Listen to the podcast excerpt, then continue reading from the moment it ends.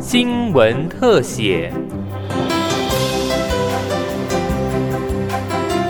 听众朋友您好，欢迎收听今天的新闻特写，我是杨明慧。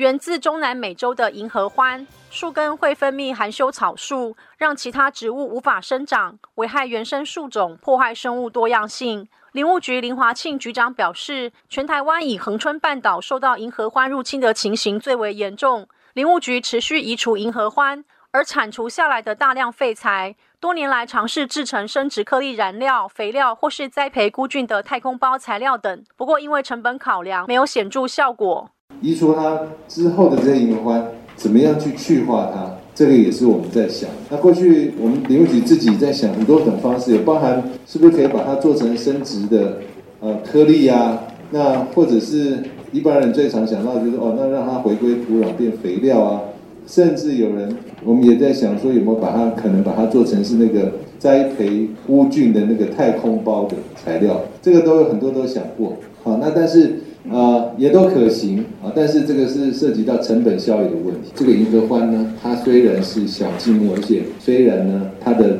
质地并不是说非常的坚硬，但是还是可以有相当多的这种家具或者是文创用品的这些用途。林务局和福伦社合作，推动银河欢移除再利用暨原生植物富裕计划，并举办第一届福伦杯银河欢家具设计大赛。国际福伦三四八一地区总监黄永辉表示，比赛的目的就是让参赛者发挥设计创意，利用林务局所产出的银河欢木材作为材料，设计文创作品。那我们这中间就在想说，那福伦可以做些什么？那我们要对付一个强势的物种哈，最好的方法哈。要么就吃掉它，要么就是用掉它哈。大家都知道以前螃蟹是害虫嘛，好，所以我们把它吃掉以后就不会有害虫了。好，那这个银河花这件事情哦，我们就想说，那我们可不可以用掉它？好，那用掉它，其实在福伦这边哦，福伦有一个很重要的价值叫做职业服务。那我们就用职业服务来办了这一场的银河欢家具竞赛哦。那这是第一届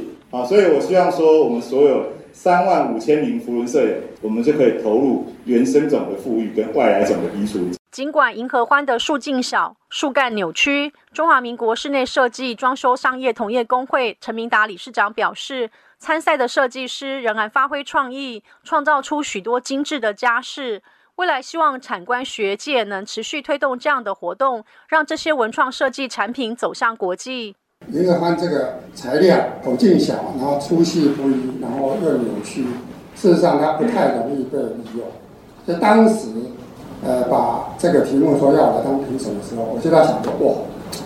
因为我没有想到这么多的台湾的有创意的，不管他是做这个工业设计、产品设计或者是家具设计，他们竟然可以把银河欢这样子一个刁钻的木头，能够做成这样子的一个啊一个一个创意出来。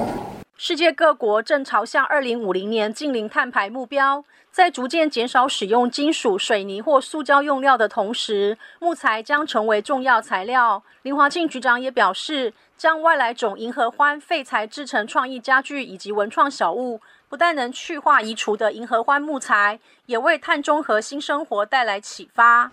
我想，在现在我们二零五零。全球都希望说达到碳中和的前提之下，我们要多使用这种木木材这种自然的材料。我想这个是我们往后一个很重要的生活的趋势。我们一定要去少用那些水泥或金属，当然包含塑胶啊的这这些用品。所以我觉得图伦社呢去开发了这样子的一个呃这个设计的比赛啊，对于第一个。去化我们的这个移除之后的银河湾，它有相当大的帮助。第二个，对于宣示未来，我们希望走向一个这个碳中和的这样的一个新生活，我觉得也是一个非常有启发的指标的活动。林务局林华庆局长也表示，屏东的基地目前正在规划中，用以初步加工银河欢木材，提高木材品质，期望带动更多银河欢移除再利用作业。农委会林务局将移除的外来种银河欢废材变身为创意家具，不但有助近邻碳排，未来也将把银河欢木材的销售盈余再投入原生植物的富裕计划。以上新闻特写由警广记者杨明慧采访直播，谢谢您的收听。